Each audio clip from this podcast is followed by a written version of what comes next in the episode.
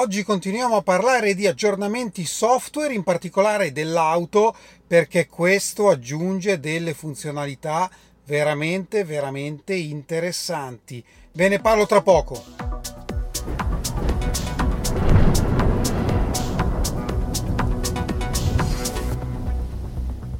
Bentornati a Lampi di Tesla. Proprio ieri abbiamo parlato di vari aggiornamenti all'auto, all'app e alle mappe, ma Tesla non si ferma mai.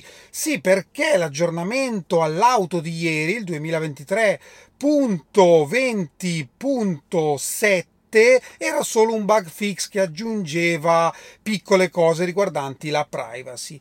Invece l'aggiornamento che è ancora in fase embrionale di distribuzione, quindi non vi preoccupate se non lo vedete a breve, magari ci vorrà ancora qualche giorno, una o due settimane, però ha delle funzionalità estremamente interessanti. È l'aggiornamento 2023.26 e cominciamo a vedere di che cosa si tratta. In particolare, la prima funzionalità, e questa secondo me è spettacolare, ne avevamo già parlato tempo fa quando andando ad analizzare il codice dell'app addirittura eh, si era visto che stavano valutando questa opzione, ecco che arriva il Charge on Solar. Che cosa significa? Allora, intanto si rivolge a chi ha un Powerwall. Perché questo? Perché ovviamente chi ha un Powerwall come me qui dietro dall'app può già vedere quanto consuma la casa, quanto produce il fotovoltaico, quindi ci sono già dei sensori che danno delle informazioni all'app. E perché vi dico questo? Che cosa fa questa funzione? Allora io dall'auto non avrò più un solo eh, indicatore per dire alla macchina quanto voglio caricare. Quindi se io la imposto al 90%, la macchina carica fino al 90%. Al massimo posso impostare l'orario di partenza o di fine ricarica. Ecco, questa è la massima cosa che posso fare. Sto parlando ovviamente senza colonnine smart, quindi anche con la presa di corrente normale. Questa è la funzionalità massima che a oggi è disponibile. Se avete invece il Powerwall, con questa opzione avete un secondo eh, indicatore a forma di sole e che cosa fa questo indicatore? Cioè voi potete dire alla macchina di caricare sicuramente fino per esempio al 70%, cioè che ci sia il sole, che ci sia la batteria, che non ci sia, che debba prenderla dalla rete, io voglio assolutamente che la macchina arrivi almeno al 70%. Poi il restante 20%, quindi dal 70 al 90, posso decidere di farlo caricare solo e solo se ho della produzione fotovoltaica in eccesso. Praticamente che cosa succede? Che qualsiasi presa di corrente diventa una colonnina smart materialmente. Io spero che questo sia solo l'inizio per vendere un kit con i meters praticamente, cioè anche senza Powerwall sarebbero dei misuratori che collegati alle varie parti dell'impianto fotovoltaico e di casa vanno a interfacciarsi con l'app e quindi danno questa opzione anche a chi non ha il Powerwall. Comunque, secondo me, questo è un aggiornamento, cioè una funzionalità spettacolare andiamo avanti con la possibilità di utilizzare un controller Bluetooth per i giochi, insomma per chi gioca sull'auto.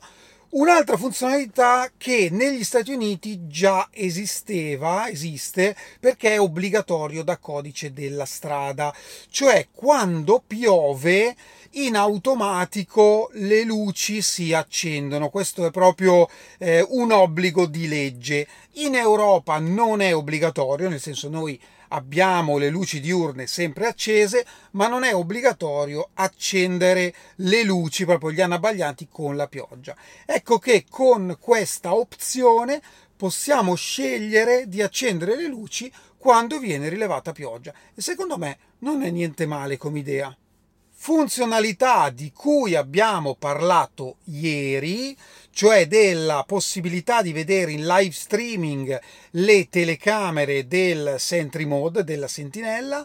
A oggi è già possibile farlo, ma una alla volta, quindi io vado a scegliere anteriore, posteriore o le due laterali.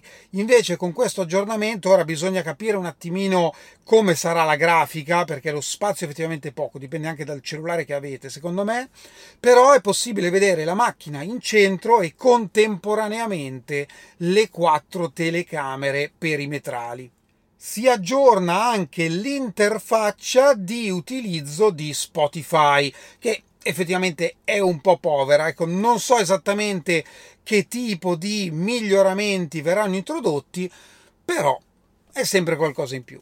Viene aggiunto un nuovo gioco, Vampire Survivors, che io, io non gioco, quindi non, non conosco, però è una cosa in più e vengono eh, aggiunti altri dettagli al navigatore, cioè alle location che noi andiamo a scegliere su Google Maps praticamente.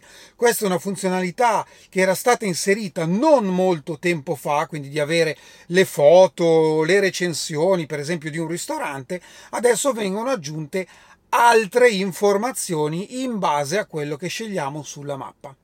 Oltre a questo ci sono altri piccoli miglioramenti, come per esempio le barre di selezione di temperatura, livello batteria e eh, della musica sono più chiare, sono più user friendly, insomma più precise e anche la divisione tra eh, nella musica sempre tra eh, le stazioni preferite e invece quelle che abbiamo ascoltato recentemente adesso viene divisa anziché mettere tutto insieme.